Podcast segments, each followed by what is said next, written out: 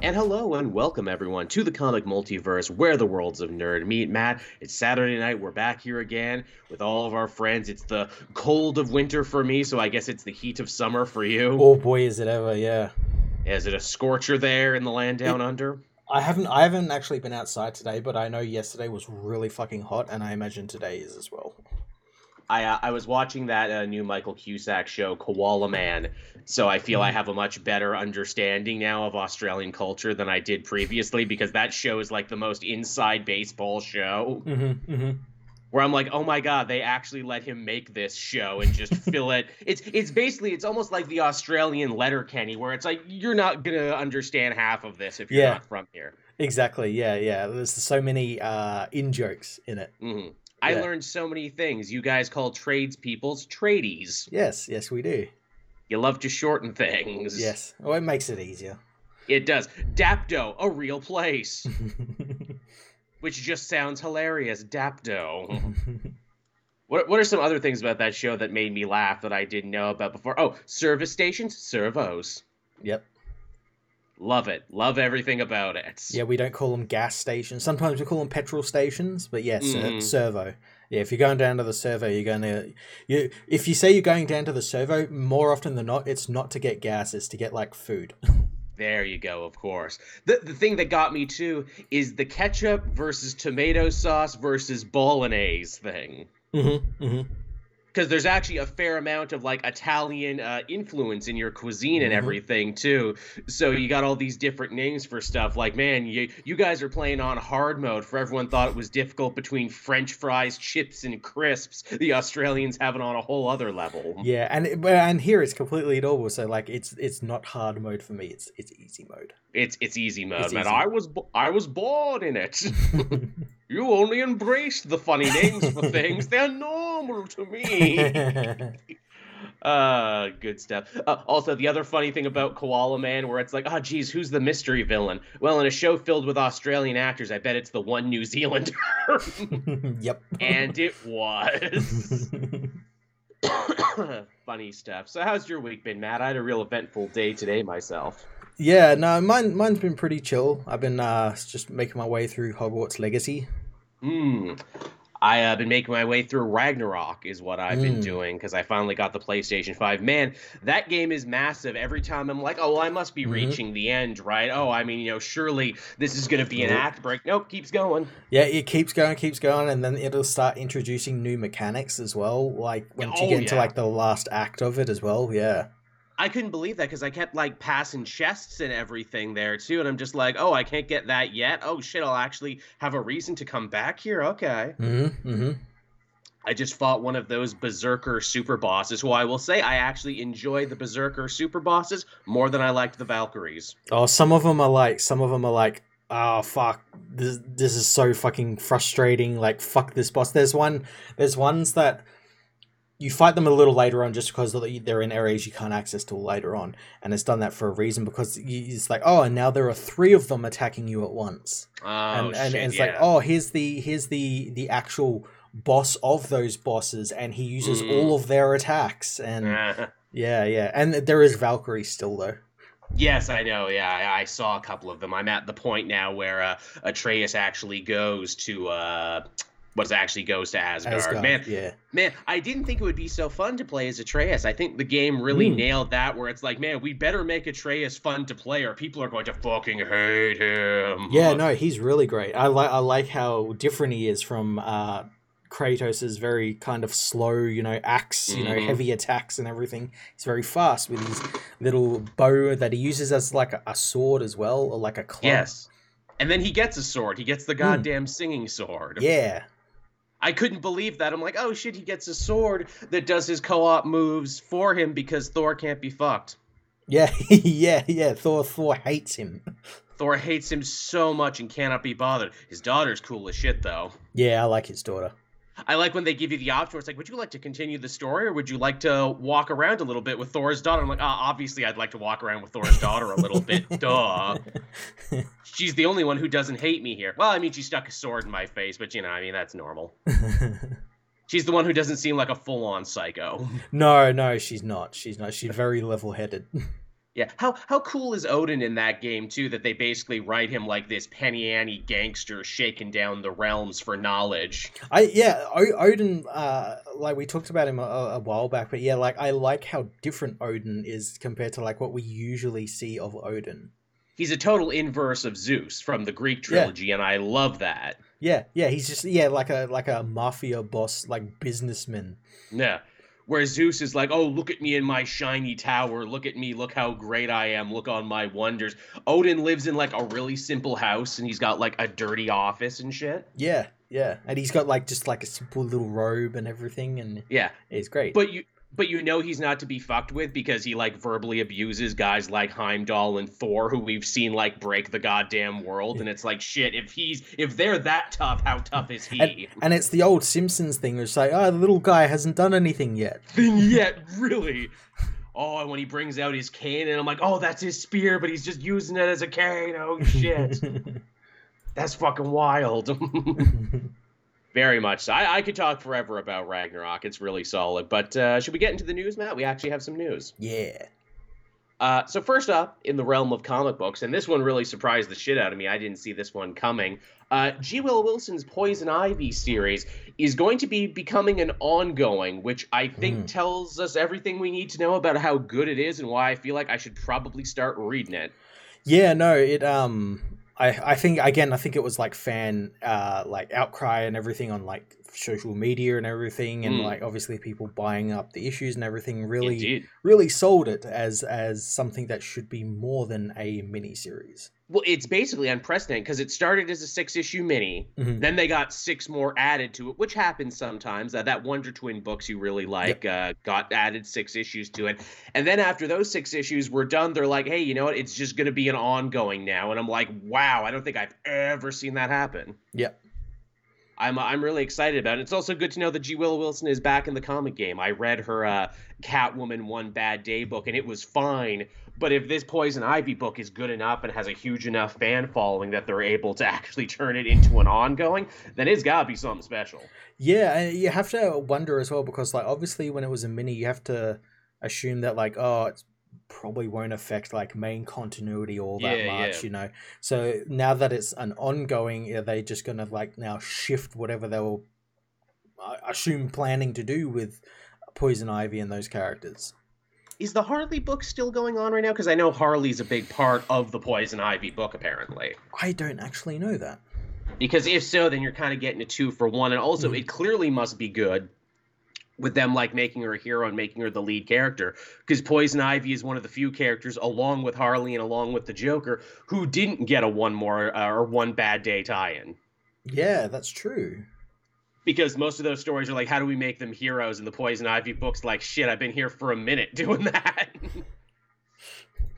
Can't do what I've already done.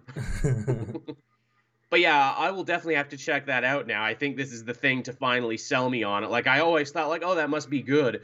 But now that it went from mini to extended mini to ongoing, I'm like, all right, this must be great then. yeah, it must be pretty good. Must be pretty great then. Now, something that might be great, might not be, who knows? Uh, the next big crossover event from Marvel to celebrate 30 years of Maximum Carnage is the brand new symbiote crossover, Carnage Reigns. Yeah, yeah, it's the summer of symbiotes. Yeah. It's the summer of symbiotes. It's like the summer of George. You can't stop it. Now, is this going to be written by the guys doing like Spider-Man currently, or just just going to be like Saladin Ahmed and and his crew? I- I- Again, I missed it, but I'm pretty sure it's probably going to be the guys who are doing the current Carnage book because it's going to Mhm. cross over the current Carnage book, the Miles book from Cody Ziegler that is kicking ass and is really good right now, Mhm. and I think the Red Goblin book that also came out this week. I didn't get a chance to read that or Gold Goblin. I really wanted to. The Harley Quinn Valentine's Day special came out and really slowed me up. But yeah, I think it's going to tie all those books together. Cool, cool. So, so the, The- good the good side of like the Spider-Man Yeah. universe. Yeah, did you ever think we would say that? Where it's like, oh, good, Peter's sitting this one out. He can't stink up the joint. Well, it was like uh, even if he was in it, he probably would still be sitting it out because isn't, isn't that the whole thing with Dark Web? Yeah. It's a Spider-Man book where he's, he's barely in it. Spider Man, he just shows up. He's in dirty track pants, eating a big submarine sandwich. Okay, Miles, you got this. Nom, nom, nom, nom. Watch on your right now. I, I love the idea that this was Carnage's call because it's Carnage's event I will spread my evil throughout the universe. No, not you, Peter. You're not invited. You don't get to come. Yeah, yeah, yeah. I, I'm done with you. Done with you. Yeah. But Miles, though, I hear you're doing great things. I hear you're doing really big things over here. Let's hang out, dog. Also, hey, are they going to pick up on that thing left over from the Venom book where the Maker used a symbiote to get back to the Ultimate Universe and everything? Is that going to come back at some Th- point? Again, that feels like like something that's going to be woven into whatever the fuck Donny Cates is like, do, like we like with the Thanos and and like all the stuff because that was that was him who who sort of hinted at that, wasn't it? Yeah, I Yeah. Uh, I keep I keep waiting for the other shoe to drop with the whole symbiote thing. And I will admit the cover for Carnage Reigns is actually pretty solid. It's Miles and his mask is all torn up, and Carnage is at the side looking all gross and drippy like he does. Yeah. I never thought I'd be excited for a Carnage story, but the Miles book is good. I guess the Carnage book is good. I don't hear anyone talk about it, but it's good No. enough to justify a justify a whole big crossover to spin out of it. Yeah. So I guess there must be something going on there. Mhm. I, I remember I picked up like the zero issue, and they implied that it might not have been Cletus Cassidy who was going to be Carnage in this. That it was like some Ooh. abused little girl who got the Carnage symbiote. But then I like breezed through issue number one. It's like, oh no, that was a fluke. It is Cletus again. Fuck. Uh, okay. I I liked the I, I liked the idea because like at the end of like uh King in Black and all the stuff that Donny Cates was doing, didn't Cletus like like he was dead basically. Yes, but then he was a villain over in the Flash Venom book, that short-lived ah, okay. miniseries. Okay. He was he was there, and they said the same thing. But we killed you, Cletus. Yes, but I exist within like the symbiote network or whatever or Okay. some shit. Basically, you can't kill me. I'm too popular, and we're not going to invent any new symbiote villains. So it's always me. Shut up. Yeah, that's true. I'm okay with that. I'm okay with Carnage basically being like a cockroach of the Yeah. frickin' you know comic universe, or as the chat says, a slasher villain. He's Jason Voorhees. He's Yeah. Michael Myers. He Keeps never coming back. dead Yeah. Yeah. can never stay dead. He keeps coming back forever and today. But yeah, so there you go, everyone. We're celebrating 30 years of maximum carnage. uh, but that's not the only Spider-Man news we got this week. Uh, this one blew my mind, and I'm sure you heard it too, Matt. Apparently, Amazon is working on a Spider-Man noir series. It's going to be live Mm. action. Yeah, that, that, that's uh that's pretty cool. That's pretty cool. That shit's wild. And then I'm also reminded, wait, weren't you guys also working on a Silk show? What happened Yeah. to the Silk show you guys were working on? yeah, just cancel that Silk show and just do this. Yeah, just do this instead. I feel like more people would be into this. Yeah. Also, hey, I know you didn't get Nicolas Cage back for the new Spider Verse movie, but can we get uh, live action Nicolas Cage back for this show? he, he's, he's a bit too old, isn't he? I guess, but then you know what? Uh, Spider Man Noir wears a mask, so he'll just never take it off. Yeah, that's true.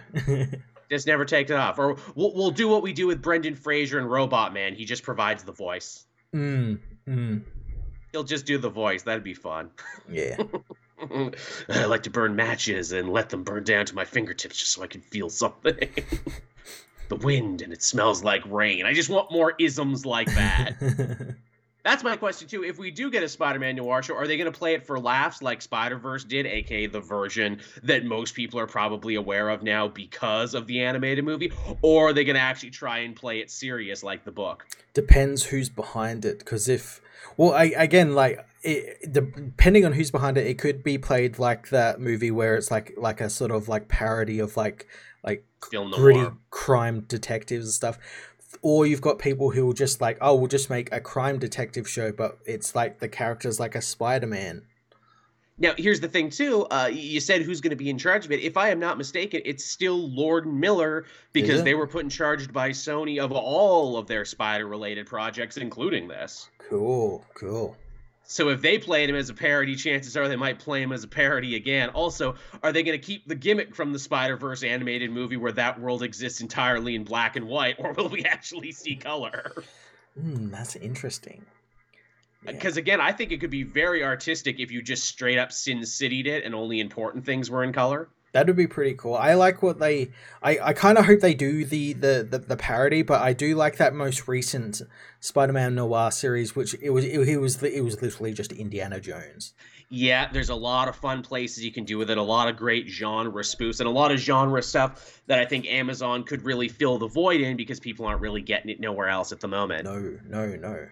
I think there's a lot of places you could go that also because it's another universe and your own Spider-Man, you can introduce your own vultures and Mysterios and Green Goblins, and you can do your own shit with it, and it be completely fine and not step on the toes of anything else. Yeah, we need more like detective neo noir stuff, and Mhm. yeah. Oh, speaking of which, I, I'm not sure, have you seen like what's been happening with like Dick Tracy recently?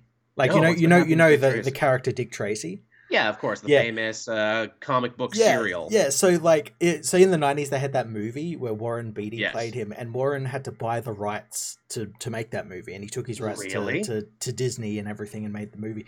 But since then he's owned the rights, and every couple of years to keep a hold of the rights, he basically shits out like like he did one he did one just this weekend and he did one back in 2007 2008 Mhm. where like he just dresses up as Dick Tracy and acts in character being interviewed by Richard Maltin.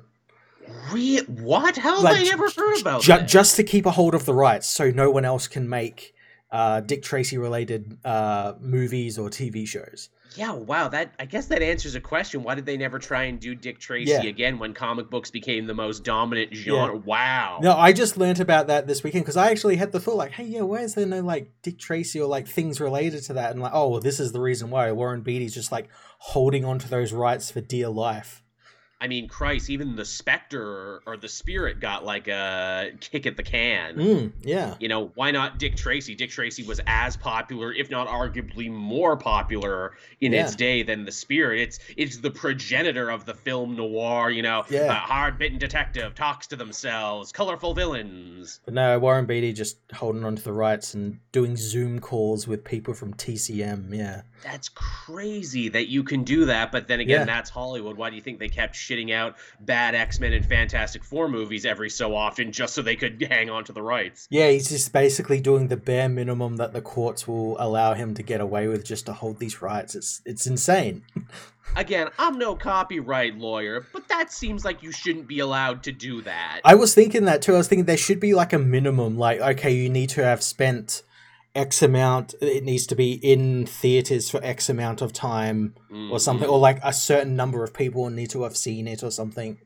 You you actually managed to back into something really interesting there. The fact is, of what I do know of copyright law, yes, there are rules like that. They're just incredibly easy to cheat. Yeah, You just yeah. you just need to have it like in one theater for X amount of days. Doesn't even matter if anyone sees it. You just need to have it in one theater, and that technically counts as you tried, and you technically get to catch or get to hold on to the rights. And you're probably thinking to yourself, "Well, geez, Dick Tracy's so old. Shouldn't it have fallen into the public domain forever ago?" Yeah, it should have. But like most things that are old, like Superman and Mickey Mouse and what have you, those companies have lawyers and people who go pay lobbyists to change laws to make it so. Like Mickey Mouse should have fallen into the public domain forever ago, but Mhm. never did because Disney is able to keep paying to keep extending the copyright long past what they should have. And that's that's literally what Warren is doing here, where he just where he's just like holding onto the rights and just making the bare minimum of like what what needs to needs to happen for him to keep those rights. That's crazy. Huh. Yeah, I I I, I don't know why like you wouldn't want like something like that to be a big popular thing, you know? Yeah, like, do- is he a super fan? Does he care so much? Because if it was me, I'd be like, yeah, just pay me and you can use it. Honestly, from what what I've like read and heard about like Warren Is Beatty, he- it, it it sounds like he's scared that someone's going to make like a better version than Honestly, his. Uh, yeah, I guess so. Yeah, yeah, he he seems like a very like fragile person. Individual. That's that's fucking crazy. yeah. Well, shit, everyone. You can't say you didn't learn something watching the show this week. yeah, I uh, just I learned about that what yesterday when someone I just saw on Twitter. I'm like, what the fuck is this? This is Dick Tracy. What? It's the same guy from the '90s. What? Still, uh, Pat Senior actually asked us, "Hey, how does splitting up the content been working for the channel?" Glad you asked, Pat. Eh, not bad. Some do better than others. Obviously, our James Gunn thing, which was like 40 minutes long, which was basically a mini podcast in itself, did pretty good. Uh, no one really cared about our Ant Man thoughts, though. but that's okay because that only did as bad as the podcast did when we put it up, and that was only like a couple minutes. So you know, it didn't stink up the airwaves for too long. yeah, but no, people really liked all that James Gunn stuff, and I had a hell of a time cutting that down because I'm like, oh, you know, oh, we talked forever. yeah, I'm like, oh, it's it's gonna be like ten minutes stuff. It's like forty minute, you know, uh, video I had to cut down. Yeah, it's it's insane. Yeah, we, we could have cut that down into multiple things too, but we didn't because we're like, fuck it, just put it all together. It's what people want anyway. But uh, yeah, thank you everyone who's been watching those and checking those out, and thank you everyone who's been checking us out on the audio stream. Of course, if you're a patron, you get it all in one go, and you get it quicker too, because we don't got to make a version for YouTube. When we're done, we literally try and put it up right when we're done. Mm-hmm, mm-hmm. So there's a good thing. Uh, what else we got going on here? Uh, more Amazon news. Amazon freaking dominated the news. They got that Spider-Man noir thing they're doing, but also apparently they've ordered a Witches animated series from Scott Snyder, which is of course being his big horror series that he did while also doing Batman. Yeah. which is crazy. I, I read the first issue of Witches forever ago, and I'm Mm. like, oh, this is creepy. This is good. I should come back to this. I never did, but I knew it was like a big underground indie comics thing. Everybody loved Witches, and there was talks about making it a movie or a streaming series even back then. We're getting it, and it's going to be animated. And I love that Amazon is throwing so much money and muscle behind animation. well, everywhere else is fucking canceling animation left, right, and center. You know, Netflix just just dumping their their animation studios. Fucking uh, HBO has taken off like almost everything anime rel- anime or anime related, uh, except for Velma, of course. Yeah, of course, yeah. I am so goddamn mad at AMC and that whole streaming service for what they did with Pantheon. An amazing first season Yeah. with so many places to go. They were done season two, Matt. It was done. And they're like, Yeah. yeah, we're just going to cancel the whole thing and take a tax write off instead. Yeah, it's it's fucked. So absolutely fucked. But, and I never thought that, you know, I'd be, you know, uh, what is it, championing Amazon of all people for doing good. But between what they're doing with Invincible, uh, the, the Vox Machina show, the Critical Role show, their second season just came to an end this week, and it's great. Yeah, yeah. The the boys, the little uh, little Oh, Diabolical. s- s- uh, special season they had for that was great. It was very experimental. They got a lot of great people on that. Yeah, and it looks like they're going to keep up with it too. It looks like they're going to keep doing more animated stuff, and I think Witches is a great place to go because we don't really have a lot of strong horror animated stuff, do we? no, no, not really. I mean, it, I I guess it depends what you count as horror. True. Yeah, Yeah. But, I- but yeah, no, not like like witches is kind of like straight horror. So yeah, yeah, yeah. I think it's a good fit for it, and I'll really be interested to see how people react to that. I think it's one of those things where people will watch that because it's on, enjoy it, and then be like, "Oh shit, this is based on a comic." hmm hmm So yeah, more power to them, and also probably good for Scott Snyder too. I'm sure he made a nice little chunk of change off the back of that. Uh, yeah, That's the thing now. Everyone wanted a Netflix deal before. Now it's like, ooh, an Amazon deal, you say? yeah, and he's already like in with Amazon because he did all those like exclusive uh ComiXology books. Oh yeah, that's right. Yeah, I guess he is in good with them. Yeah, which probably this is, you know, one hand washing the other. It's like, hey, did you love that witches thing from Snyder? Well, we got some more books from him, only exclusively on the Amazon. so that probably helps. Uh, someone in the chat saying, "Is that Superman animated series still a thing?" Yeah, that and the Batman one were kind of in a weird state of flux. There, they they said they were coming. They just said they might not be coming on HBO Max. They might be going somewhere else. yeah, so I imagine maybe probably Netflix or yeah, They're Amazon they're shop- maybe.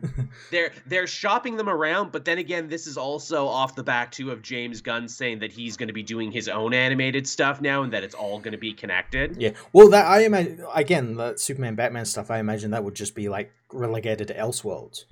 You would hope so, right? You would hope that they would just make it happen, but I don't know because we also heard too this week. I didn't write this down, but this is worth noting. They canceled that Keanu Reeves Constantine sequel, Oh, which I was like, wondering well, what was going to happen with that.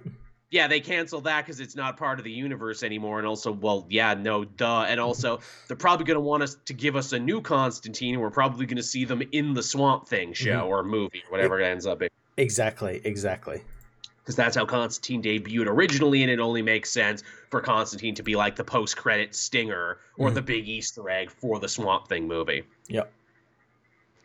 So yeah, that's what we got going on there. I I hope uh, Batman, Caped Crusader, and uh, what was it, Superman and uh, Jimmy Olsen, or what was the Superman show called?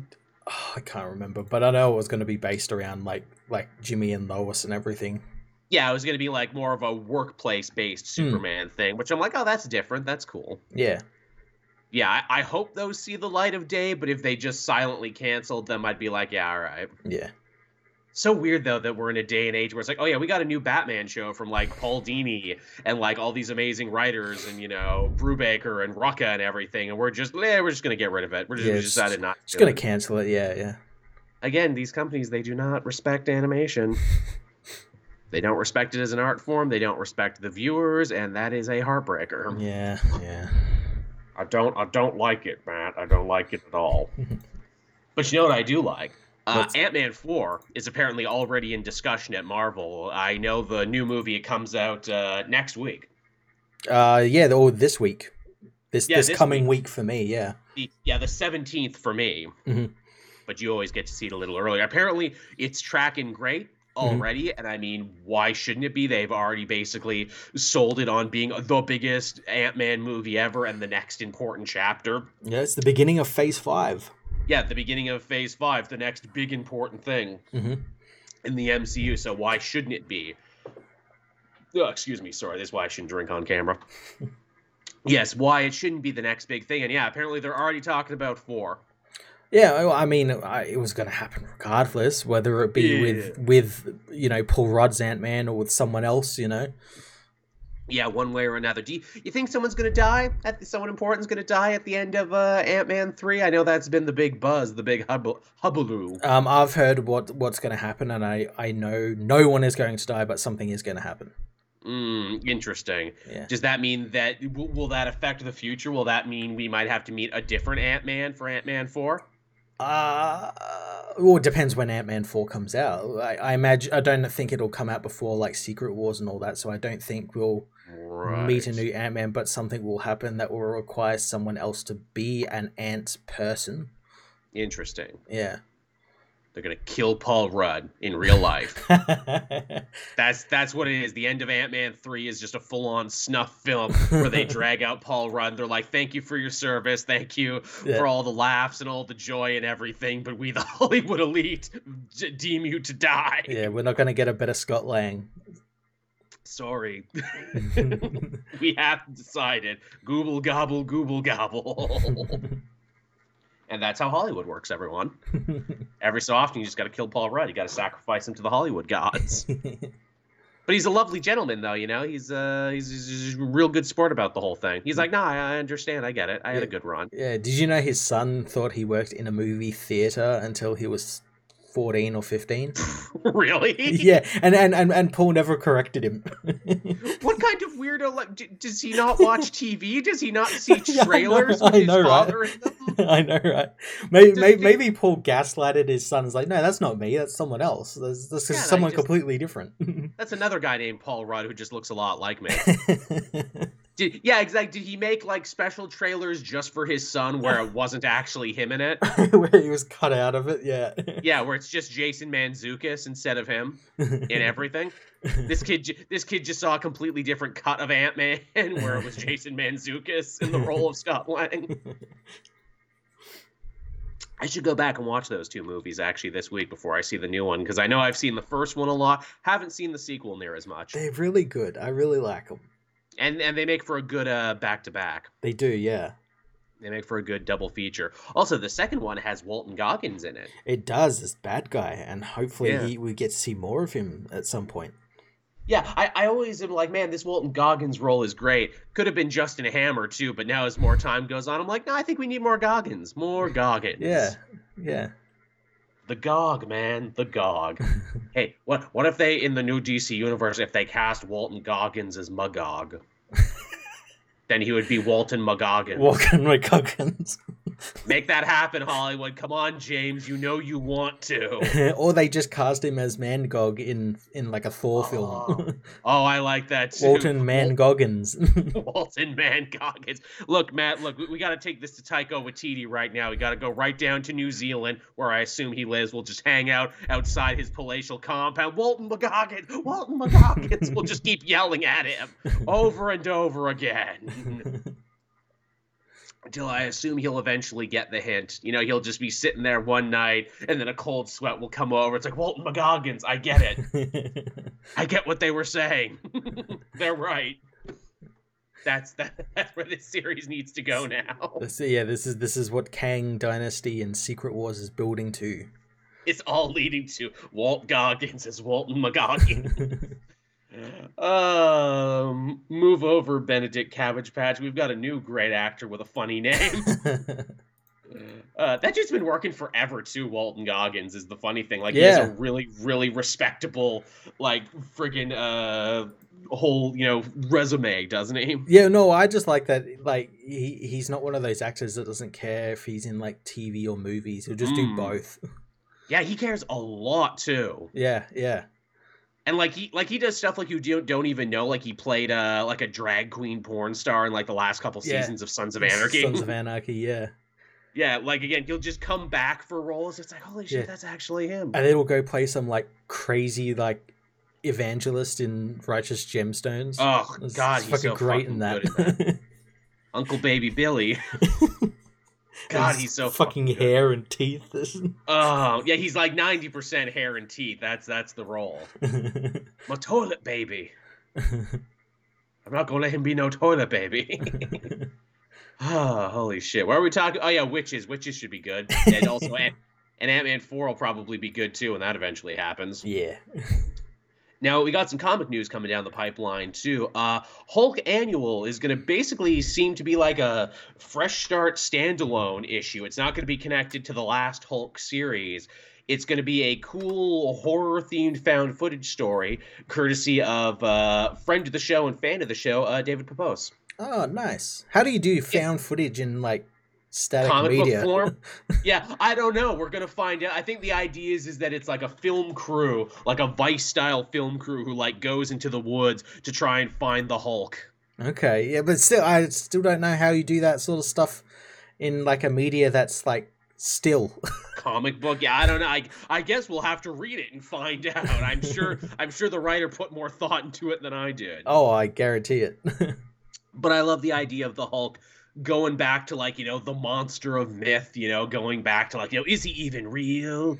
yeah, yeah, going back to like the time, yeah, where you like fighting like Wendigo and all that sort of stuff, and Living in the woods. and yeah, living in the woods and being like a monster people just hear about. Yeah, Yeah, I like that. You know, after everything he's done, you know, being a Starship Hulk and everything else, Yeah. fighting for, it makes sense to kind of do a bit of a bit of a reset, bit of a familiar reset. hmm And speaking of the familiar, uh, we, you and I were talking about this before we even started. That John Kent Adventures of Superman book is coming down the pipeline. You and I Mhm. are very excited about that. hmm We're excited about the blue suit. John looks really good in it. We're excited for new electric powers. yeah, Uh, it, it looks like uh, what is it? Val Zod is going to be in that because there's Yes. like a whole dimension hopping aspect. yep. But another thing that Tom Taylor just announced is, hey, you thought Val Zod was the only guest Superman. Nope. Get ready for the return and technically first, maybe second, depending on how you count it, canon introduction of Injustice Superman.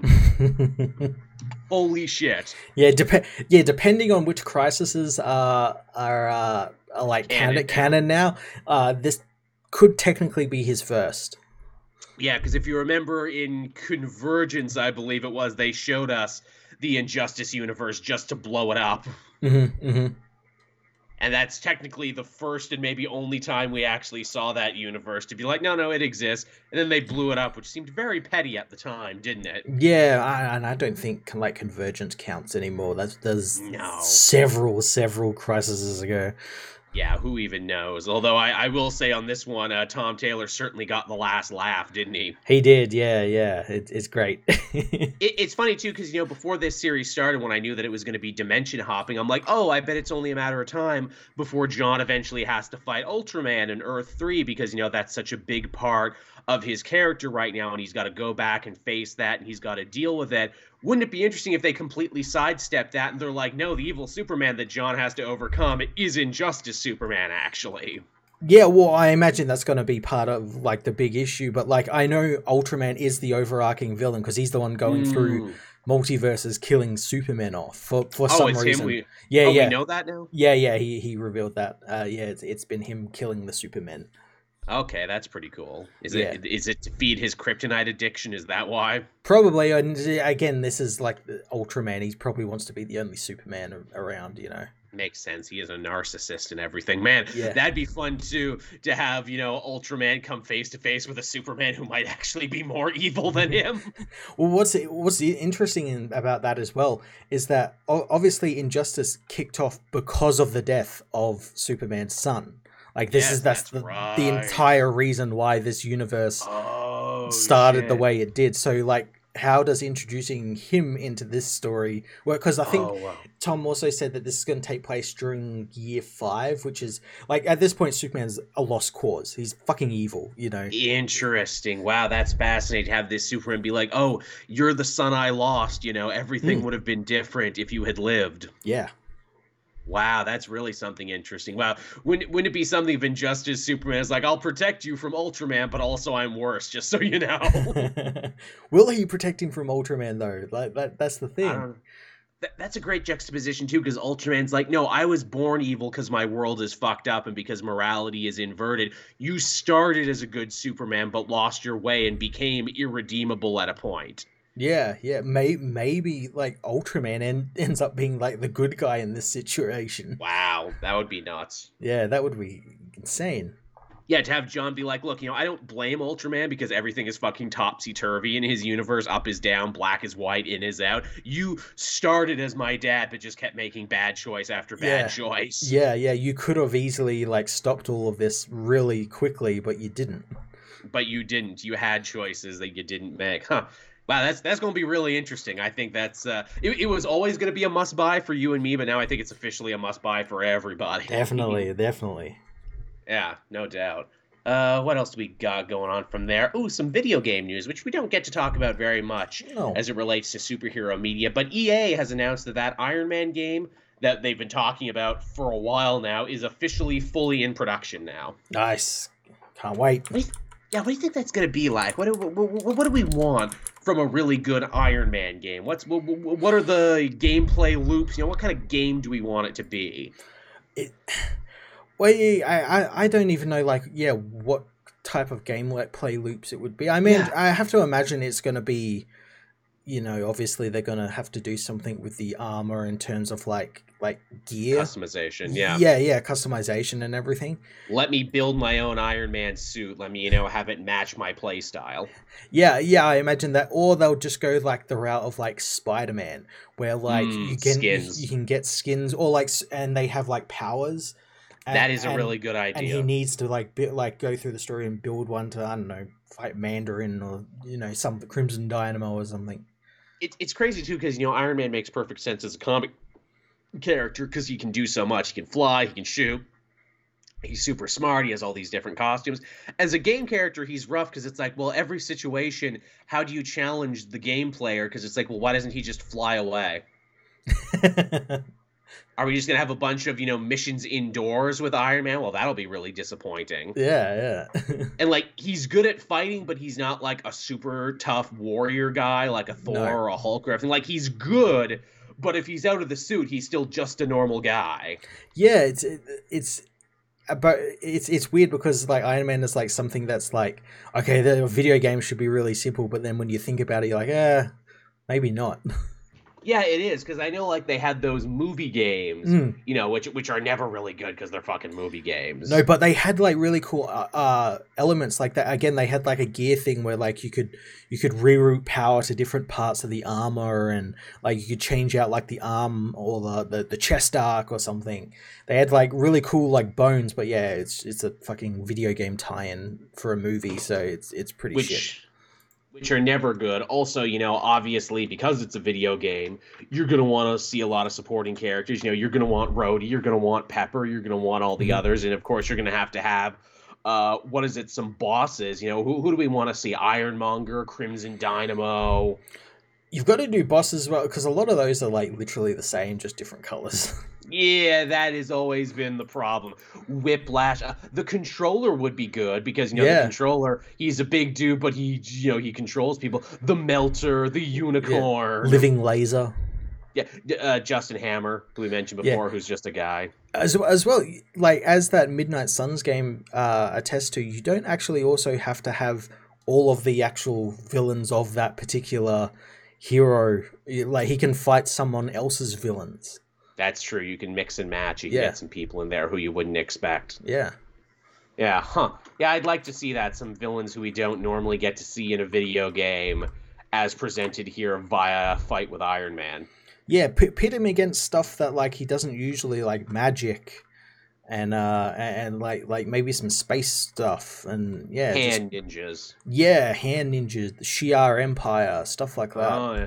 I mean, hand ninjas are perfect fodder for like a video game Mm, because who mm. doesn't love a one where you got to fight ninjas? yeah they're in midnight suns Yeah, get some Atlanteans in there, fight some rogue Atlanteans. yeah Yeah, MODOK is the chat said, though I guess they kind of already did MODOK in that Avengers game. He was the main villain in that. Yep. So they might feel that's a little too close. hmm But yeah, there's a lot of places you could go. Now, again, this is an EA property, so you know, EA, don't EA it up, please. It's EA you. Motive. They just made Dead Space, and they just and they Oh. did uh, Star Wars Squadron, Star Wars Battlefront Two. So they've done some pretty fucking good games. All right, EA, don't don't do what you normally do when people are doing good. Step on in and be Yeah. like, now you just got gotta fucking ring them, gotta ring them Yeah, for don't, everything. don't put there. them fingers in that pie. Yeah. Yeah, I know you want to. I can see your fingers hovering. I can see you there, just like, ooh, any minute now. Oh, I'm gonna get right in there any minute now. Pl- Please don't gift this.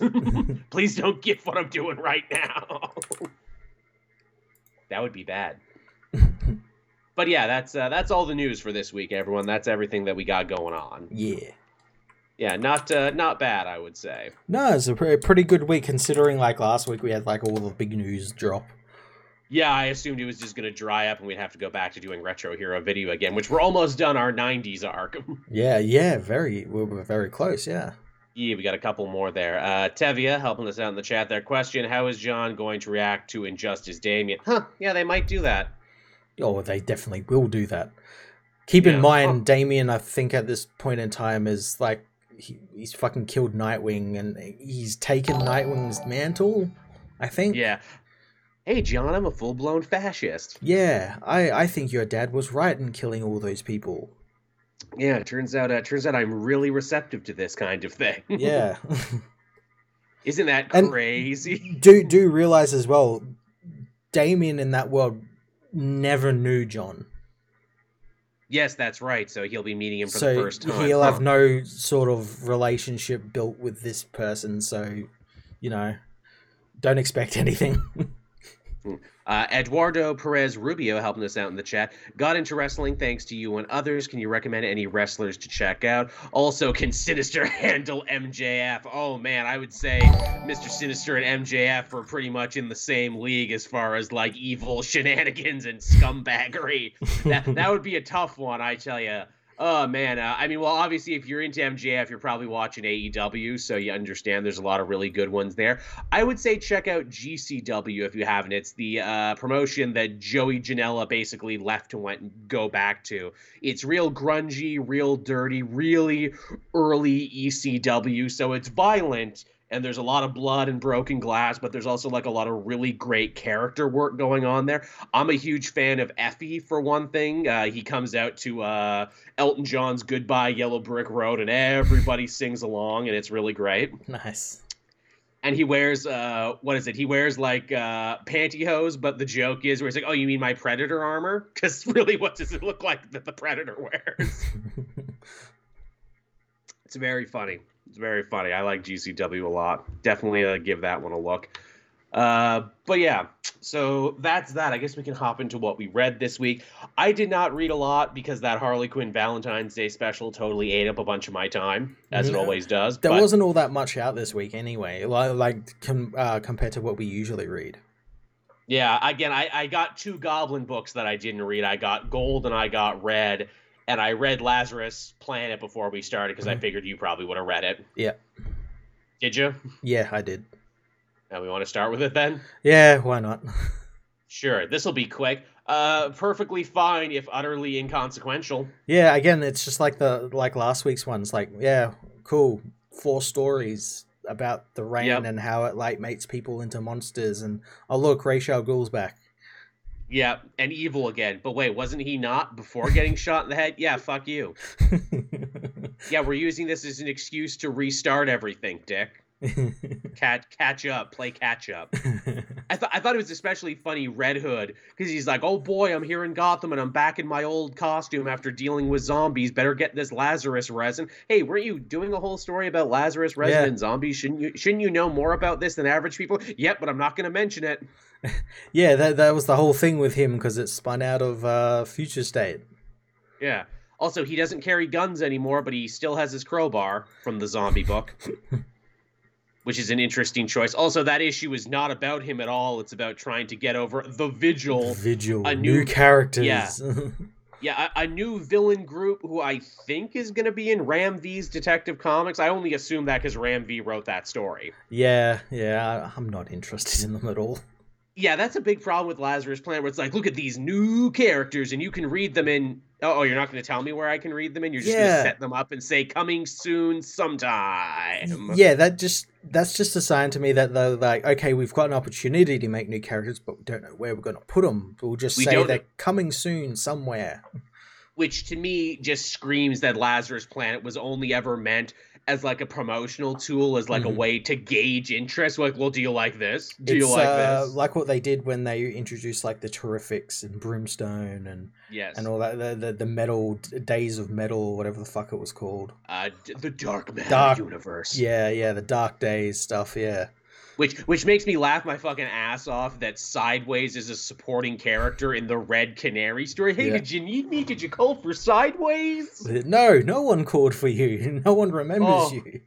Oh, it'll happen to you too. I was created in the last big boom of superheroes. it'll happen to you. See, if that was his character, I would fucking love it. Like he's like some fucking herald of doom that like for new characters just like appears to new characters and be like people will forget about you. He shows up drinking a beer, smoking a cigar. I used to be hot shit too once upon a time. Dark Matter universe. It was all the rage until we weren't. that flatline story is the longest and it's half interesting, but not because of flatline, because of Ubu. Uh, Ra's al Ghul's like you know bodyguard major domo who was not there when he got shot in the head and he's No. just beating himself up about it. I'm like, oh shit, this is like a story with actual character and pathos. Oh my god. wow, wow. Then it didn't matter because he's like, oh, I actually lost my powers because of the rain because the rain just kind of does whatever. That sucks for me. And also, here's Ra's back looking exactly like he did. I'm like, oh, so you undid everything Joshua Williamson did in just a little bit and used his original character to do it. That's wild. That almost reads like a slap in the face, doesn't it? Our villains don't care. He's right. Superman and Green Lantern. Yeah, Uh, Green. Arrow.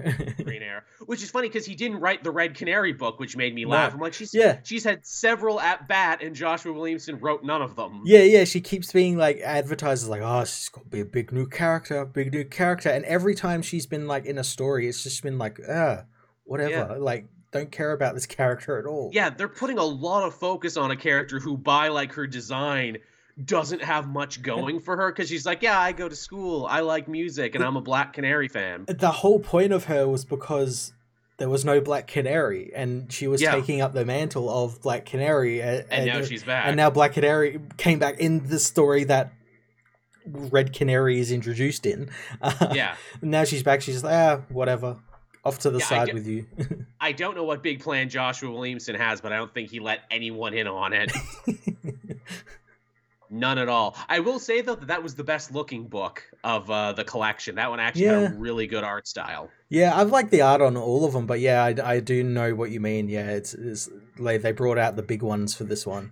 It looked unique, where it's like, oh shit, this actually looks like a book. Yeah. Also, Waller is here too, and Waller's connection to Lazarus Planet is hilarious because they show her and her new crazy Suicide Squad at the end of Dark Crisis, and they're like, "Oh, coming soon, Lazarus Planet, Yeah. the next big thing," and she hasn't done anything. She's only No. showed up here.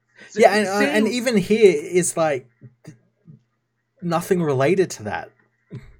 No, nothing at all. We we meet her nephew, who is a character called Deadeye, who is an unholy amalgamation of Deadshot and Bloodsport. Like they couldn't decide who to write, so they said fuck it and just invented a new character. Yeah. I, I honestly would have liked the twist have been like he's not a new character; it's just Bloodsport that's been like because this is this is literally what Bloodsport was doing in that Suicide Squad book. Yes. Like Yes. literally, like traveling, like it was it was uh, Waller's assassin who would travel through uh, Universes, multiverses yeah. and stuff. Yeah, also, Deadshot's been dead since that Tom Taylor run, and they've kept him dead for a surprising amount of time. yeah, really surprising. Yeah, I really thought they'd bring. You know what it is? If you're not a AAA character, you'll actually stay dead until someone cares enough to bring you back. That's true. That's true. Because literally, Deadeye's like, well, we need a guy who can shoot things, and we need a guy who can go through universes like Bloodsport. So we'll just create a new character who is really derivative of other existing characters. of all of them. And that's the thing. Like the guy looks like like he's got the Bloodsport helmet with like the teeth Mhm. and everything, and then it's like a big eye because that's what you know Deadshot had and everything. And yeah, Oh yeah, oh yeah. As a ninja consultant reminds me, Deadshot wasn't Task Force. He, that's right. They were looking for his body so they could make him a zombie. That's when I stopped reading around that time. Did did he keep going after that? Did they all die again? Because I know Bane was there too as a zombie and a bunch of Mhm. other characters. Did they stay zombified at the end of that book or not? considering we haven't heard about any of them. I'm assuming they stayed dead then. Well, I mean they were always dead. They just weren't the living dead anymore. yeah, But yeah, these Lazarus Planet books continue to be weird because it's just like I, I almost respect him because like we're just gonna throw everything at the goddamn wall and see what sticks. Yeah, but as well as like this is meant to be like an event, and we haven't like the event is literally just two issues. Yeah. As Ninja Consultant is telling me, yes, but the Bane in that book actually turned out to be Gotham. Fuck off, really? From Gotham and Gotham really? Girl? Are you fucking serious? That's wild. Uh, I remember they tried to bring her back as well and went fucking did. nowhere. she had a series of backup stories, and everyone's like, no, we roundly rejected. We rejected her when Tom King wrote her, and we reject her again. She's a terrible character. you know, I almost feel like I need to go back and read that book because I know like Two Face was actually the one behind the zombie task force, and now you're telling me Bane was actually got yeah, because that made no sense because Bane was there, but Bane was also in the Joker book at the Yeah, same time. yeah. Like, well, how the fuck can he be a zombie and alive at the same time? Yeah, exactly. That is insane. Okay, you know what, Matthew Rosenberg, I better. Go, I mean, I might as well go back and finish this. Like Task Force Z was fine. It wasn't bad. It just It was fine, but it was like it was like why? Like, you know, why are we doing it was this? it was the definition of like this is good but not so good. I'm gonna read it every week. No. I'm not going to give it a place in my, you know, pull list because, you know, I have other books that I need to cover. Yeah. But shit, wow, it was fucking good. Gotham. That's crazy. wow. I again, that's why I respect uh, Rosenberg too, because it's like, hey, I'm just going to throw a goddamn curveball at you and say it was actually another character entirely. Uh, and with that, actually, you know, hey, let's uh, let's talk about Batman from this week. yeah, uh, this is another great issue from Batman stuck in maybe the multiverse, maybe like his own mind that failsafe dropped him in. You know, maybe I'm not too sure. we we don't know because the backup Yeah. you know raises some interesting points It where it's like well does. this is this is Toyman's gun that failsafe used and it Yeah. seemingly takes you to pocket dimensions Seemingly, yeah, yeah, but is it, did maybe failsafe modify it to like put Bruce in like a simulation of a Gotham without. Batman? You know, never know. Yeah, I, I I did love that backup I'm like wow Tim Drake is actually getting a lot of great stuff to do as Robin yeah. and also Toyman is more interesting than he's been in years It's great. It's great. It's it's just so funny because like we got Lazarus Planet going on at the moment, and like one of the big things for Tim Drake was in that future state was that he came back to life because of the Lazarus resin, and like Mm. he's not even involved in Lazarus Planet at all. no no of course not we're, we're They could, they forgot about that that that Detective Comics stuff from Oh, of from course they future did. state. Yeah, Oh yeah, they long forgot about that. Uh, the main story is great too because it's Bruce, you know, just trying to get his bearings and trying to figure out more about this fucked up dystopian Gotham. And man, all the credit in the world to Zdarsky for writing one of the freshest and honestly most horrifying comic dystopias I've seen in a very long time. Mm. Where it's like, yeah, it's Gotham City, where the slums are an extension of Arkham. Everyone is slowly losing their mind. They're getting they're getting crane brain because they're pumping Crane a little brain. of Yeah, they're pumping a little scarecrow gas into the poor parts of town every day, Yep. which drives you crazy and grinds you down, just like real life grinds you down and makes you crazy. And when you do go crazy, guess what? That's illegal and we'll lock you up in Arkham where we can torture you. Mhm. And the only way out of that is to buy pills, which are made by the rich and powerful people who are unaffected by the gas because they live above you, literally in ivory towers that are sealed. Yeah, and they have the yeah the special pills from Darwin Halliday and Halliday Industries that like sort of make you immune to the gas or like s- sort of curb its like uh symptoms. You're you're literally paying rich people just to be sane, just to get by for another day, and I'm just like, wow, you know the, the these cultural references that you're making here, Chip. I totally get what you're saying. This, this this is what just Chip says. This is what modern life feels like, and it's like, yeah, man, I get it. They drive you crazy. They outlaw insanity, and the only way out is to pay or steal pharmaceuticals. Fuck me. Oh, and also too, the the guy running the company that makes it is also this world's version of the Joker, who may or may not be insane in this world, but is definitely Yeah. still connected to Arkham. yeah, yep. I kind of love that. It's it's great, and I I like that Chip is like he's doing like a multiversal story or seemingly a multiverse story, but Yeah. he's not falling into any of like the tropes that a multiverse No. like we haven't had like a like an evil Batman appear or like character we've had Alfred and Leslie Tompkins, but other than that, like no characters like you know oh it's it's it's a different Batman, it's a different Superman or Mhm. anything like it's all it's all being used to like uh just tell a story of just a world without Batman and like how Indeed. fucked Gotham would be. This uh this version of Alfred is interesting because he's married to Leslie Tompkins, Mhm. which is very cute. I like uh what is it? War of the Undead Gods did it, and this did it here. I like this idea where it's like, yeah, they'd be together and be happy if not for Bruce. He's literally the thing holding the two nicest people in his life back from being happy. Yeah. Also, nice little uh, little connection there to the Nightwing story. In this in this universe, Alfred is like a billionaire. yes, because he would have gotten the money if the Waynes died, Yeah, and uh, as well as his own money. As well as his own money. Because yeah, we found out that he was independently wealthy, and also this Alfred doesn't seem to care, which is interesting. He tells Leslie, "Oh, you know, must you go down to the dangerous slums there and try and help people? Because oh, without Bruce there to keep the light of hope inside him, you know, this Alfred has hardened his heart." Mm-hmm, mm-hmm. Which I really like. Yeah, it's it's pretty good. It's pretty good. And- when they see each other across that party there, Alfred is like he saw a ghost. Yeah, he he thinks he's seen him, but like doesn't really know who. Like he knows who Bruce is, but like he's dead because Bruce gave up his money and became a social worker. and- Yeah, yeah. Yeah. Which, again, tr- trying to help the city the right way literally killed his Bruce, and that's Yes. what hardened his heart. Yes.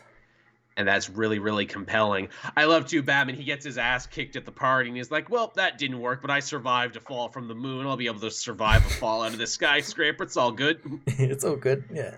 Then he gets into a fight with a literal roided up super cop. This world has Yeah. literal roided up super cops. And as he's bleeding out in the alley there, he sees a bat and he's like, ah, he has this beautiful epiphany of like, I see what's wrong with this world. The wrong people are afraid. Yeah, I need to make the cops afraid. Yeah, I need to become a bat again, father. Yeah, it's great. It's so Which- good. I love how he came to that thing where it's like, you know, fear is not a bad thing. It's just the right people need to be afraid. Yeah, the right pe- fear is a tool. Yeah, it needs Fear to be a tool. used to against the right people. Yeah. I, I love that that you know this this world it literally makes everyone else afraid and you know filled with anxiety till they crack under the pressure and I'm like man this is this is such a smart and interesting take on dystopia It's so good. So and good. and so unlike any other Batman story too Yeah, it's it's so unlike any other Batman story, and it's so unlike the the Daredevil stuff that Zdarsky is writing at the moment. yeah that was my fear too when he took over Batman I'm like oh man is this just gonna be you know the Daredevil book light Yeah, it is not and in fact No. hey I'm reading the Daredevil book too and the Daredevil book still fucking slaps too it does. it is I read the newest one issue eight just this week did you check this one out I haven't. No, no. I I'll be brief with it. This is the first meeting on the battlefield of the hand and the fist. Ooh. Because uh, Frank Castle and Akka, they kidnapped Bullet and his kid. And so Matt's like, well, shit, we're playing right into their hands, no pun intended. I didn't want to fight them so soon, but we got to get our people back. So we got to go and do a little bit of all out war. And they do. And it's friggin' great. It sounds pretty good. I I've been following like like the build up with like Frank and like the hand and you know all, all like sort of coming together and it, it's just it's been really good. The action is great, the art is amazing, but it's the themes that keep me coming back and Mm. keep me super invested. I'm sure you saw it.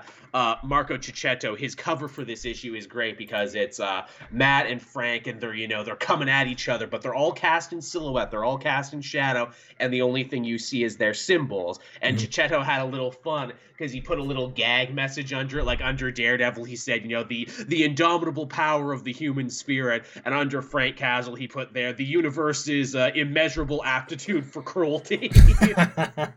and it's like, hey, everyone, this is what the story is about. And I'm like, oh, fuck me, it is too, isn't it? Matt is a guy who has had so much adversity in his life the death of his father, you know, his mother's postpartum depression, blindness, but he always overcame it because that's just the sort of dude he is. And he has all these criminals he's broken out of jail because he's trying to rehabilitate them and help them find their own indomitable human spirit to overcome. And it's the villains who actually save him and help him win the fight with their stupid powers like Speed Demon saves Elektra from getting stabbed. Stegron is able to throw the dragon tank they're using off because they're both lizards. Friggin' Stiltman saves everyone. Mhm. Stiltman as a hero who's apparently unstoppable. Every issue he saved someone new, and in this one he like ties up the dragon and he saves Daredevil. which Stiltman is it? I think I've asked you this before. But It, it's the original. It's the old man one. Oh, th- so he's come back from like being a cult leader in space. I'm assuming so, yeah, because he was back in the Myrmidon. Oh, nice. That's great. And likewise with the Punisher being about the universe's aptitude for cruelty, Frank lost his family because of a random act of gangland cruelty, and now is the new High Slayer of the Hand.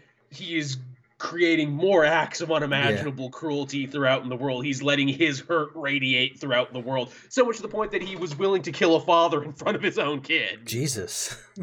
without seeing the fucking irony in this Yeah. because that's how far he's gone. Oh man, the lines back and forth are so amazing between them. Where you know, Matt says to him, you know, Frank, you know, my problem with you has always been who punishes the Punisher. Well, today it might as well be me. You can just say I was sent by God on high. and Frank's like, uh, God is dead, and he's always been dead. He died the moment my family's blood washed over me. so bring it, motherfucker. Ah, just so so fucking and and then the final page is the best part because apparently this big fighting dropped whatever magical veil was hiding them from the Avengers. Mhm.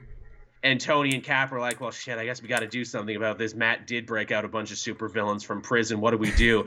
well, we're not going to go after them all at once. We're going to send in someone who he might trust, someone who he might think is a friend, and someone he maybe won't kill on sight. We're Mhm. sending Spider-Man in. oh no. Yeah, because he revealed his true identity to Spider-Man when this Yeah. run started. yeah, he did. Yeah. hmm So that whole personal story is coming to a major head, and I'm like, oh, it's gonna be so good to read a Spider-Man I like who acts like a fucking adult for a change. And he's actually part of the story and everything. yeah, who's part of the story and who his friends are like, no, we can trust Spider-Man with his job, Yeah. you know, because he's an adult and good at things. Yeah, because Chip's written, written Spider Man before in the run, and he in the run just before this, and it was so fucking good.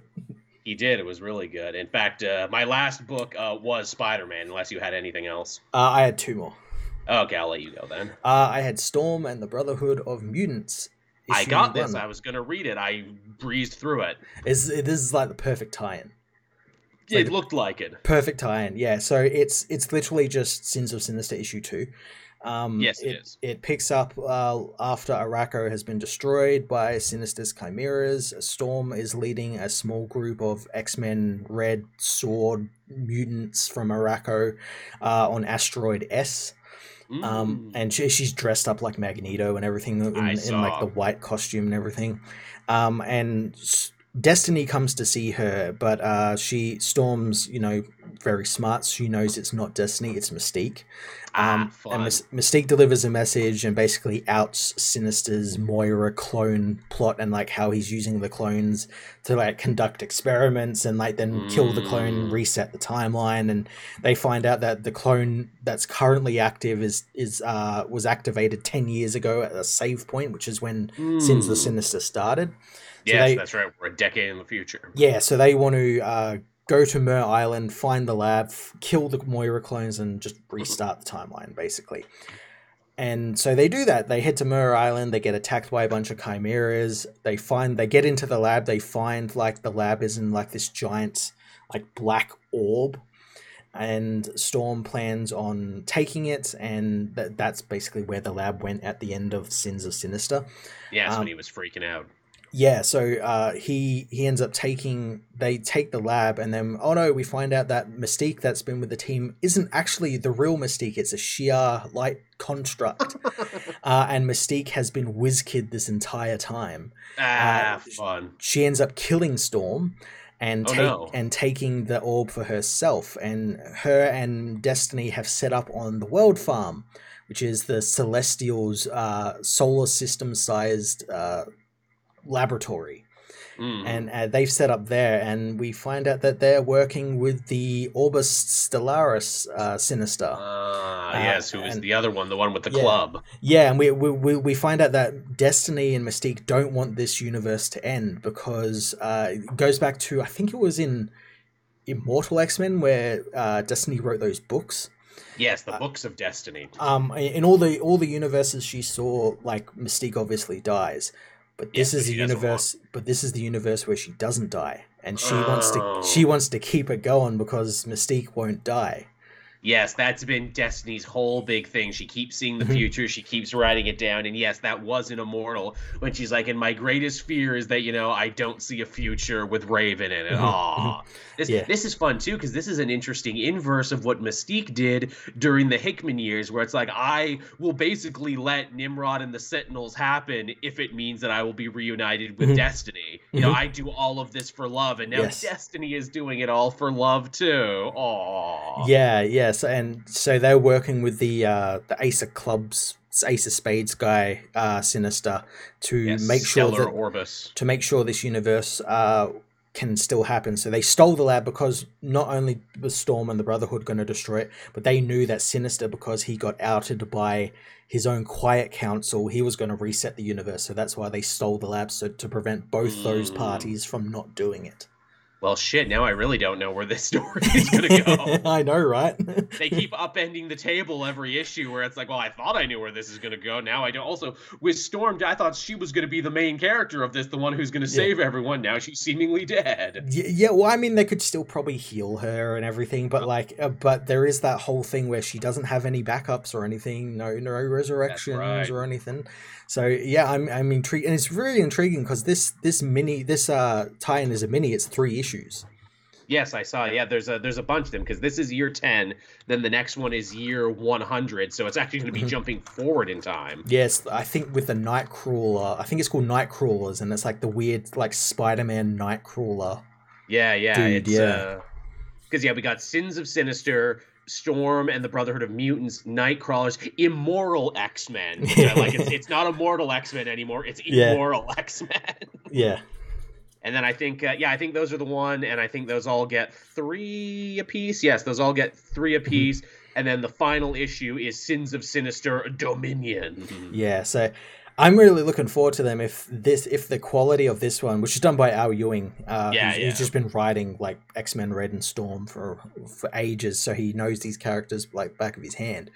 Um, so if it continues, the quality continues. I think we're in for something really special.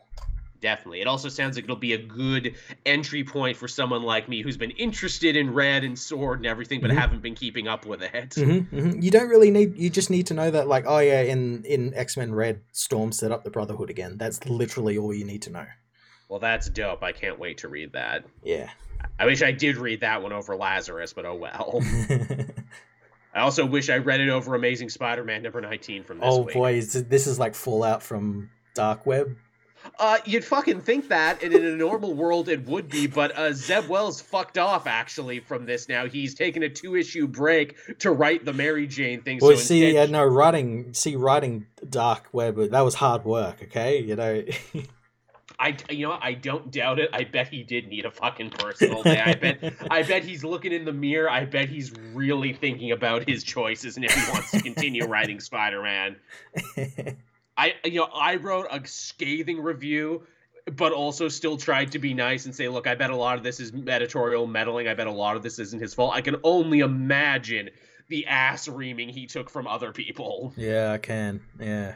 And people from the industry. I genuinely do feel bad about him. I do I want to stress that. But yeah, instead we got a two issue fucking Joe Kelly fill in. Okay. Which is fine because like Joe Kelly is a talented writer and good with Spider-Man. Everyone Yeah. liked that Spider-Man Deadpool book he did. This is this is literally about Spider-Man and Black Cat going on a vacation. Oh, okay. A vacation they can't enjoy because apparently the spa they went to is also the same spa where Mary Jane and uh, Paul are hanging out. oh no.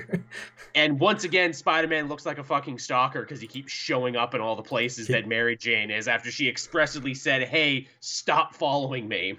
I'm so glad that that's like a, a, a, a like running thing. Like he just hasn't learned, and he just keeps like stalking her. Because like I I I tapped out like after really early on in the run, but like I do know like he'd like turn up at like where she'd live and like just Yeah. like watch them through the window and everything. And Yep, Yeah. he did that. He he showed up at the Hellfire Gala and Yeah. surprised her. He showed up at Harry's birthday party, which she was adult enough to ask for like a ceasefire on that one because you know it's about our dead friend. I, I, I'm glad you see the irony in that. Uh, a lot of other people don't see the irony in that. And they're like, "Oh, Mary Jane is wrong. Spider-Man has saved her a bunch of times, and she should be grateful and not treat him like a stalker." I'm like, uh, Uh. the lady said no. She said, "Leave me alone." Spider-Man fans do something normal, challenge, impossible. Mm. You know what? I don't want to be that guy, but I know for years Spider Man has been this aspirational figure that a lot of dudes very much put too much of themselves into and definitely superimpose themselves Mhm. over, and you get Mhm. you get some interesting reactions. Is all Yeah. I'm saying. oh yeah. Also, also apparently Mary Jane and Paul are married according to like the little prelogue at the end or at the beginning of the comic. Oh really? I just thought they were like together because like he's got kids Same. and she was like like they're like weird like like step mom but not really step mom. Same. That's what everyone thought. But according to this now, the little opening preamble says they're married, which surprised the shit out of everyone. They're like, wait, what? Oh, shit, she moved on quickly. she moved on really fucking quickly. but what happened in the six months? I don't know. I guess we're gonna have to find out. But uh, that story has nothing to do with them. Spider-Man, who acts like a goddamn child in this whole issue, he has to make an excuse to Aunt May why he's going away with his girlfriend Felicia. He then just trauma dumps all over Felicia about his relationship with Mary Jane. Like, oh, I can't believe Mary Jane's here. What am I supposed to do? I don't know. Act like a goddamn adult. Uh, that's that's every what every woman wants to hear, just to hear about like your your past Your relationships and yeah. Oh, I know. I'm just like, what does Felicia even see in Peter anymore? He doesn't have a job. He lives in a dumpy apartment. He only complains. Yeah. Has to make an excuse to his aunt about why he went away with you. Like, seriously, what does he offer anymore? they uh they run into White Rabbit, who of course is working for Tombstone, and Kareem, that henchman who he saved. They've got a weird glass onion thing they're doing where they have a bunch of tech billionaires who they let try out supervillain gear like the Shocker's gauntlets and okay.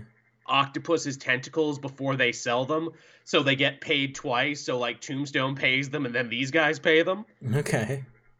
And So so they're like renting out this equipment basically. yeah, they're basically playing paintball with supervillain costumes. and Spider-Man's like, "Should I be mad at this? You know, should I like try and stop you?" And White Rabbit's like, "Well, we're not trying to kill you right now and we're not hurting anyone and then you seem to have nowhere to go. So do you want to like hang out at our ski chalet and eat friggin' uh, caviar?" And he's like, "I guess." Fuck me. So he's just hanging out with the villain and these like uh goddamn Silicon Valley billionaires. But then of course, because again, we're riffing on Glass Onion, the guy dressed as Mysterio gets murdered and all the other tech bros are like, "Oh shit, I can't be seen with a dead body. I better kill White Rabbit and Spider-Man and Black Cat and Kareem right now." Yeah, the the the the the the, the uh, very uh, human response to this. Yeah. Well, you know, they're disruptors, Matt. You see, they're really important disruptors. they say what they mean with no filter, without thinking, and sometimes they murder people. and they're really rich, so you know they're hmm. very down to earth, very salt of the earth. yeah, yeah. Honestly, as much as I complain about this book, it is very different in the way that, like, at least Peter Parker is an active participant in his own life Yeah, for a minute. It sounds like they just it's like a complete 180 and it's like, okay, we need like Spider-Man back as the main character of this book called He's- Spider-Man. He- He's in there. It's just that all of his problems suck and are Yeah. unrelatable and Yeah. are created by himself. Yeah, yeah, all of these problems sound like you could easily get around them if you just stop being like a petty bitch. Yeah, for no reason. You just woke up one day and are like this. And of course, it's like, oh, well, no, he has a very good reason. It's a reason tied to the six months that we still haven't told you yet and still aren't going to tell you. And when we do tell you, it's probably going to be disappointing. Oh, absolutely. there is no, I truly feel there is no way they could give a reason and make it work. Yeah. Uh, Kali Frederick, been a while. Thoughts on Bloodline and Red Goblin? Ooh, uh, Bloodline I talked about last week. Uh, Kali, I actually did a video for the channel. I enjoyed it. I think it's actually pretty solid. I think uh, Danny Lore does a great job dispensing with a lot of the origin story tropes and getting to the good stuff. Uh, I hope people accept it. But as is often the case with these new things, everyone picks up the first issue and then everyone just kind of drops Yeah. off Yeah. as we talked about. Uh, Red Goblin. I bought Red Goblin. I'm gonna read Red Goblin this week. I just don't know when I'm gonna get to it. I did flip through it. It looks interesting from what I've seen. Okay. It's also too. It's yeah. It's Normie becoming the real deal Red Goblin. I forgot before when he got it, he was Goblin Child, and Norman was Red Goblin. So it's actually his first time becoming this. Also, it's weird. Dylan Brock got aged up to like 15, 16, even though him and Normie were like the same age when the Venom book started. Yeah, right. But Normie is like still a child. Yeah, okay. Isn't that funny that like Dylan got aged up in between series, but Normie has basically stayed the same age forever? It is, yeah. That is strange. It's like the opposite of problems other characters. So I guess they figured, well, shit, if Dylan's going to be the main character of most of this Ewing run here, we should probably age him up so it's not Mm. weird that he's just like an eight-year-old walking across America, Yeah. get getting involved in biker wars. Yeah, they yeah, may, may I mean that would have been like insanely funny if that was it. It's just this 8-year-old. Yeah, that well, I because he's basically doing the Incredible Hulk thing, walking across America. But, but, like a wayward teen, no one gives a shit about. People don't want to look at that. But like an eight-year-old walking alone with a symbiote dog, people are like, "Yeah, we should probably pay attention to that." I wonder if maybe that had something to do cuz you said like uh Carnage was meant to be a little girl at one point. At one point, it was, yeah, Yeah. It's like they were really experimenting with this idea of making the symbiotes kids. Yeah, I wonder if that was like meant to be a thing like Venom was meant to be like, you know, Dylan when he was, you know, what, 8 years old or something and then Maybe. ah, Carnage is like an 8-year-old as well. kid fights, kid fights. Yeah, well, I mean, you couldn't have like, I mean, you could, and that would it would be horrible and fitting with the character, but you couldn't literally have like like an adult trying to kill punch like a, small child. child. Yeah, but if you get two children, you know, it's fine. it's okay. yeah, That's uh, that's Eddie being like, oh, geez, I can't fight this new Carnage because she's a small child. Dylan, go hit that small child for me. yeah, they they literally did a whole episode of King of the Hill like that, where Hank was getting bullied by a small child and he couldn't fight the small child, so he had to find another small child. that way, it's fine. That way, it's uh, you know, it's fair. it's fair. Yeah. Speaking of Bloodline, are you gonna watch uh, Elimination Chamber? Says the chat. I watched a little of the Royal Rumble because I always liked it. I'll probably you know watch the clips from Elimination Chamber. I know Cody came back, and that's a pretty big deal. Cool. Uh, what was your last one, Matt? Because I'm Um, sick of talking about Spider-Man. My last one was the Flash issue seven hundred ninety two, and it was a good one. It was a good one. Mm-mm. Uh, this is more one one minute war stuff. This is like where all sort of uh, the big stuff happens. Uh, the Flash family decide that like they they get the rundown on like who the Fraction are because uh, like Jay and the kids and like Max have been like out in the out like looking around and like kind of know Mhm. who they are. And Jesse and Max met them during Dark Crisis. Um, but yeah, they figure they need like a base of operations. They can't stay in the West household because it's not safe. So yeah, makes sense. uh, Wally decides, well, we'll just we'll go to like Terrifitech and use like my work lab. So it's because everyone else is, is like frozen in time. They end up like picking up uh, Michael and like taking him to his lab and like using him to like open the door and then like Oh, put, then they like put him down and yeah yeah. So they they got like a they got like the speed lab now as like their uh their like base of operations and while all this is happening kid flash and impulse have like snuck into like a a fraction like staging area and they're trying to like figure out like what the fuck are they doing? And they end up getting like found out and they find like this like canister and they're like ah this looks important because it's like big and red so they like take it and they find out that there's a person in it and it's one of the conduits that the people of the fraction like suck the Oh. energy suck the speed force out of to, Yes, like, remember you power their me. stuff yeah so they end up like freeing this child and they end up taking one of their uh the fraction's vehicles as Miss Murder tries to hunt them down, and they they take one of these filled vehicles and they're like, "Hey, we've there's like more like canisters in the back here. Who who's in them?" So they cr- they crack them open, and inside these canisters is Gorilla Grodd, uh, oh shit. Captain Atom, and Superman.